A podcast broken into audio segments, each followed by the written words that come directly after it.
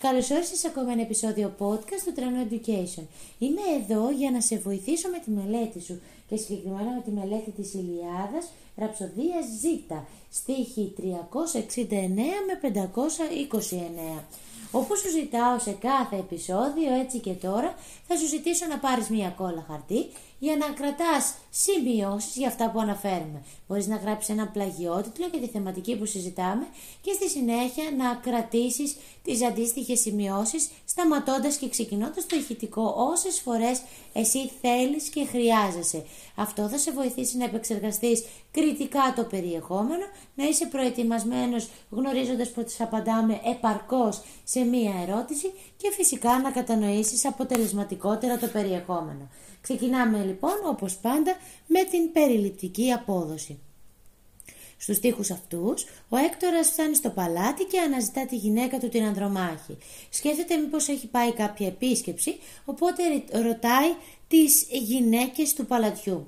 Κάποια στιγμή η οικονόμος του απαντάει ότι η γυναίκα του βρίσκεται στον πύργο και πήγε εκεί όταν άκουσε ότι η τρία χάνει. Τρέχοντας λοιπόν εκεί ο Έκτορας βρίσκει την γυναίκα του μαζί με το μωρό τους τον αστιάνακτα. Εκείνη μόλις τον βλέπει ξεσπάσε κλάματα και τον παρακαλά να μην φύγει ξανά, να μην πάει στη μάχη καθώς είναι το μοναδικό στήριγμά της. Εκείνος αναγνωρίζει τα συναισθήματα της ανδρομάχης, στεναχωριέται αλλά πρέπει να τις αρνηθεί, καθώς οφείλει να εκπληρώσει το χρέος του προς την πατρίδα. Το μόνο που τον στεναχωρεί είναι πως όταν θα πέσει η τρία ξέρει ότι η ανδρομάχη θα γίνει δούλα στα χέρια του εχθρού. Στη συνέχεια κάνει προσπάθεια να παίξει με το γιο του τον αστιάνακτα, αλλά εκείνος φοβάται γιατί τον βλέπει με την περικεφαλαία, την πολεμική αυτή αμφίεση. Τότε ο Έκτορας αφαιρεί την περικεφαλαία και προσπαθεί να τον ξαναπάρει αγκαλιά. Παρατηρούμε λοιπόν μία τρυφερή οικογενειακή στιγμή. Στη συνέχεια αφού ο Έκτορας φεύγει, συναντάει τον Πάρη. Τον συναντάει ε, ε, οπλισμένο και για να τον καθησυχάσει του λέει ότι αν πολεμά γενναία όπως οφείλει, κανείς δεν θα τον κατηγορήσει ποτέ και για τίποτα. Πάμε τώρα στις τεχνικές. Και εδώ συναντάμε την τεχνική των άστοχων ερωτημάτων. Την έχουμε συναντήσει και σε άλλες δραψοδίες.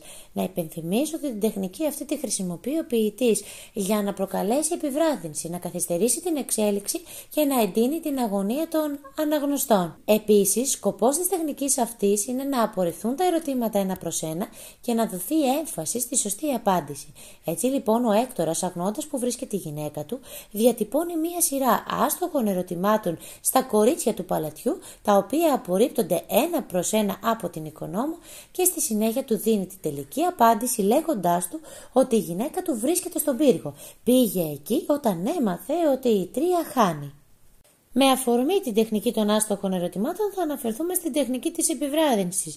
Μπορούμε να πούμε ότι όλη αυτή η σκηνή επιβραδύνει, καθυστερεί λίγο την εξέλιξη. Επιβράδυνση έχουμε στους στίχους 371, 398 με 403 και 414 με 428. Αυτό που πρέπει τώρα εσύ να κάνεις είναι να αναζητήσεις τους στίχους αυτούς και να καταλάβεις για ποιο λόγο καθυστερεί η εξέλιξη εδώ. Συνεχίζουμε με την τεχνική της επικής ηρωνίας ή αλλιώς της τραγικής ηρωνίας. Υπενθυμίζω ότι η τεχνική αυτή αξιοποιείται για να επισημάνει την άγνοια του ήρωα. Δηλαδή, όταν οι αναγνώστες γνωρίζουν τι συμβαίνει, τι θα συμβεί, ενώ οι βασικοί ήρωες το αγνοούν. Όπως εδώ στο στίχο 423 η ίδια η Ανδρομάχη παρουσιάσει τον Αχιλέα ως τον δολοφόνο της οικογένειάς της, αλλά αγνοεί ότι στη συνέχεια θα τη στερήσει και τον σύζυγό της που είναι το μοναδικό της στήριγμα. Τραγική ηρωνία, επική αλλιώς ηρωνία, έχουμε στο στίχο 529 όπου ο Έκτορας ελπίζει ότι οι θεοί θα βοηθήσουν να σωθεί η τρία και θα διώξουν τους αχαιούς, κάτι που εμείς γνωρίζουμε ότι αυτό δεν θα συμβεί. Πάμε τώρα στην προοικονομία. Η προοικονομία είναι η τεχνική κατά την οποία ο ποιητής προετοιμάζει τον αναγνώστη για κάτι που θα ακολουθήσει. Δεν ξεχνάμε ποτέ όταν αναφερόμαστε σε μια τεχνική να λέμε τι εξυπηρετεί η τεχνική αυτή και στη συνέχεια αναφερόμαστε στους τοίχου και λέμε αναλυτικότερα σε μία με δύο σειρές ε, για ποιο λόγο είναι η συγκεκριμένη τεχνική. Εδώ λοιπόν έχουμε προοικονομία στο στίχο 406, 407, 432, 448 και 450 6. Εδώ εσύ καλείσαι να εντοπίσει τους στίχους αυτούς και να καταλάβεις για ποιο πράγμα θέλει να μας προετοιμάσει ο ποιητής. Επιπρόσθετα αξιοσημείω ότι είναι η αναδρομική αφήγηση που υπάρχει στους στίχους 413 με 428 κατά την οποία η Ανδρομάχη προσπαθεί να μεταπίσει τον Έκτορα, ε, να τον πείσει δηλαδή να μείνει μαζί τους και να μην πάει στη μάχη, ε, διηγούμενη όλες τις συμφορές που την έχουν βρει και ότι έχει χάσει την οικογένειά της από το χέρι του Αχιλέα. Ε, ποιον όλο σκοπό εξυπηρετεί η αναδρομική αυτή αφήγηση, εξυπηρετεί το σκοπό του ποιητή να καθυστερήσει την εξέλιξη, δηλαδή προκαλεί επιβράδυνση και να εντείνει την αγωνία των αναγνωστών. Ε, συνεχίζουμε τώρα με τα εκφραστικά μέσα σχήματα λόγου. Έχουμε παρομοιώσεις στο στίχο 388, 401, 505 και έχουμε μια πλατιά ομυρική παρομοίωση στο στίχο 506 με 514. Ποιος είναι ο κοινός όρος, τι παρομοιάζεται; Παρομοιάζεται ο Πάρης ε, με ένα άλογο. Όπως το άλογο καλπάζει ορμητικό και περήφανο στην ανοιχτή παιδιάδα, έτσι και ο Πάρης κατεβαίνει γρήγορα και με εμφανή περηφάνεια στο πεδίο της μάχης λαποκοπώντας σαν ήλιο. Τόσο το άλογο όσο και ο Πάρης έχουν ομορφιά, περηφάνεια, ταχύτητα και ορμητικότητα. Αυτά είναι λοιπόν τα κοινά του σημεία. Σε μία παρομοίωση, σε μία πλατιά ομυρική παρομοίωση πρέπει να ξέρουμε να εντοπίζουμε το αναφορικό αλλά και το δεικτικό μέρος. Συγκεκριμένα το αναφορικό μέρος βρίσκεται στους στίχους εκείνους από το κεός όταν σπάσει των δεσμών μέχρι τα γόνατά του και το δεικτικό μέρος από το ομοίος μέχρι το όλος. Μεταφορές που έχουμε στο στίχο 415, 421, 428, 430 και 513. Δεν αρκεί μόνο να θυμόμαστε το στίχο ούτε να το παπαγαλίζουμε, αλλά να ξέρουμε τι είναι μεταφορά, να μπορούμε να το εντοπίσουμε στο κείμενο και να το αναλύσουμε σε μία με δύο σειρούλες. Όπως να μπορούμε να βρούμε τις αντιθέσεις που υπάρχουν και να τις αναλύσουμε λίγο περισσότερο. Αντιθέσεις συναντάμε στο στίχο 409, 466, 459 και 500. Βρίσκουμε λοιπόν τις αντιθέσεις και τις αναλύουμε λίγο περισσότερο. Εικόνες.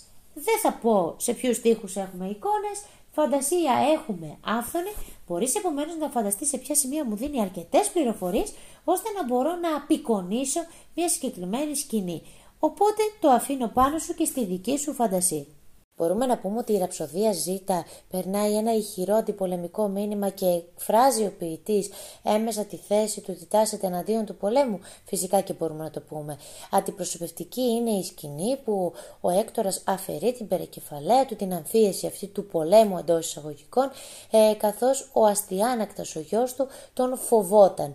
Έτσι λοιπόν αφαιρώντας την περικεφαλαία ε, παίρνει ξανά το γιο του αγκαλιά και έχουμε μια τρυφερή οικογενειακή στιγμή, μια τρυφερή ειρηνική στιγμή. Επιπρόσθετα, εμέσως πριν σαφώς, αναφέρονται και οι άσχημες συνέπειες του πολέμου μέσα από τα μάτια της Ανδρομάχης και τα μάτια του Έκτορα.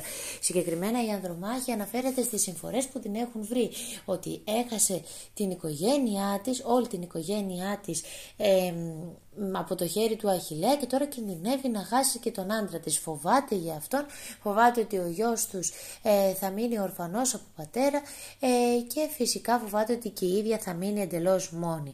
Ο Έκτορας από την άλλη δεν φοβάται τόσο για τον εαυτό του, το αν χαθεί στη μάχη, φοβάται όμως για τη γυναίκα του γιατί ξέρει ότι αν η τρία παίζει στα χέρια του εχθρού η γυναίκα του θα γίνει σκλάβα και αυτό τον πονάει.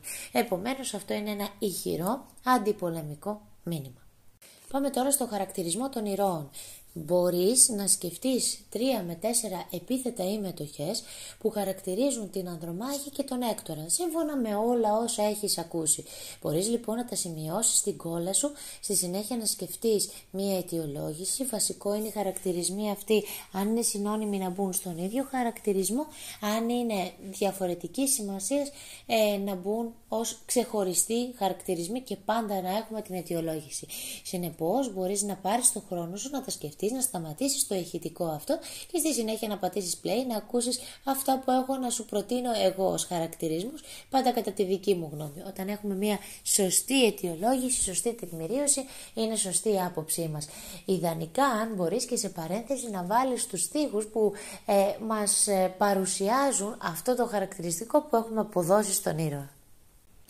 Οι λέξεις που μπορώ να σκεφτώ ότι χαρακτηρίζουν την ανδρομάχη είναι τα επίθετα στοργική τρυφερή που μπορούν να χρησιμοποιηθούν σε έναν χαρακτηρισμό, επιπρόσθετα να τη χαρακτηρίσουμε με τη μετοχή φοβισμένη και επιπλέον μπορούμε να πούμε ότι είναι τραγικό πρόσωπο. Συγκεκριμένα η ανδρομάχη μπορούμε να πούμε ότι είναι τρυφερή ως σύζυγος. Αγαπάει το σύζυγό της, δεν θέλει να το χάσει και προσπαθεί να τον πείσει να μείνει εκεί κάνει ό,τι μπορεί, ό,τι περνάει από το χέρι της για να μπορέσει να τον μεταπίσει, να μην πάει στη μάχη. Ωστόσο γνωρίζει και η ίδια ότι δεν θα τα καταφέρει.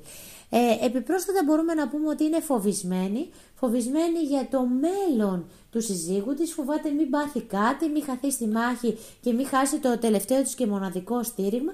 Και τέλος μπορούμε να πούμε ότι είναι τραγικό πρόσωπο, καθώς την έχουν βρει πολλές φορέ, έχει χάσει όλη της την οικογένεια από το χέρι του Αχηλέα και θα χάσει και το τελευταίο μοναδικό της στήριγμα, δηλαδή τον Έκτορα, πάλι από το ίδιο χέρι. Ο Έκτορας μπορεί να χαρακτηριστεί γενναίος πολεμιστής. Θυσιάζει την αγάπη που έχει για την οικογένειά του, την έντονη επιθυμία του να μείνει εκεί μαζί τους ε, για την πατρίδα, για να εκτελέσει το χρέος του για την πατρίδα. Γιατί ας μην ξεχνάμε ήταν πολύ σημαντική η στεροφημία, το να κρατάς μια καλή φήμη ακόμη και μετά θάνατον.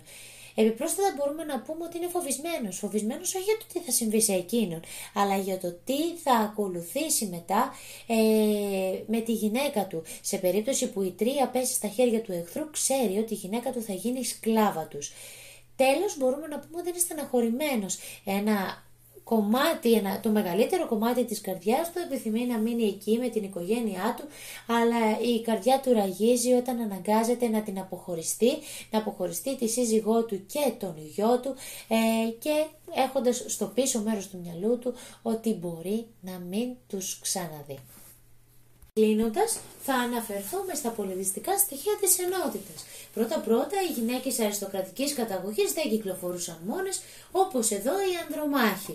Ε, συνοδεύονταν πάντα από κάποιο άτομο, σε περίπτωση δηλαδή που είχαν παιδί, ε, συνοδεύονταν από την υπηρέτρια που είχε την επιμέλεια του παιδιού. Τι ήταν η οικονόμος, η οικονόμος ήταν η έμπιστη υπηρέτρια που είχε την ευθύνη για τη φύλαξη και τη διάθεση των αγαθών. Πάμε τώρα στο πεδίο μάχης. Συνήθιο αποτελούσε η σκύλευση των νεκρών. Οι νικητές αυτό που έκαναν ήταν να αφαιρούν τα όπλα από τους νεκρούς. Αυτό ονομαζόταν ατίμωση του εχθρού, τον τρόπιαζαν ουσιαστικά. Βέβαια υπήρχαν και πολλοί νικητές, πολλοί ε, εχθροί, οι οποίοι σέβονταν τον αντίπαλό τους ε, και την αξία του νεκρού. Οπότε δεν οδηγόντουσαν σε αφαίρεση των όπλων. Μετά την άλωση της πόλης, οφείλουμε να γνωρίζουμε ότι φωνεύονταν όλοι οι άνδρες, ενώ οι γυναίκες οδηγούνταν στην εχμαλουσία ή γίνονταν δούλε. Ωστόσο η οικογένεια της γυναίκας μπορούσε να την εξαγοράσει προσφέροντας λίτρα. Πολύ σημαντικό συνέστημα αποτελούσε η εδός, που ήταν ένα ανάμεικτο συνέστημα ντροπής αλλά και σεβασμού απέναντι στο κοινωνικό σύνολο. Αυτό συνήθως το συνέστημα υπήρχε για να οδηγηθούν οι πολεμιστές κυρίως στην ιστεροφημία, δηλαδή το να κρατήσουν μια καλή φήμη και μετά θάνατον. Πώς συνέβαινε αυτό; Με το να αγωνιστούν γενναία για την πατρίδα, διαφυλάσσοντας έτσι την τιμή ε, του ονόματος της γενιάς τους. Οδηγόντουσαν λοιπόν με αυτόν τον τρόπο στην ιστεροφημία ε, και γι' αυτό το λόγο δεν φοβόντουσαν το θάνατο αλλά φοβόντουσαν την ατίμωση. Το τι θα πούν δηλαδή οι άλλοι. Προτιμούσαν να θυσιάσουν τη ζωή τους και να διατηρήσουν μια καλή φήμη για αυτούς και για τη γενιά τους παρά να μείνουν ζωντανοί ε, και να μείνουν ε, ντροπιασμένοι για όλη τους τη ζωή. Αυτά λοιπόν για τη ραψοδία Ζήτα. Ελπίζω να σε βοήθησα, να κράτησες σημειώσεις και αν σου άρεσαν αυτά και σου φάνηκαν χρήσιμα, μπορείς να κάνεις follow στο podcast στην εκπομπή του Τρανού Education. Επίσης, μπορείς να με βρεις στο YouTube, στο κανάλι του Τρανού Education και στα social media Instagram και Facebook. Αυτά από μένα. Α, μην ξεχάσεις να σερφάρεις και στο www.tranoeducation.gr θα βρεις υλικό που σίγουρα σε ενδιαφέρει. Γεια σου!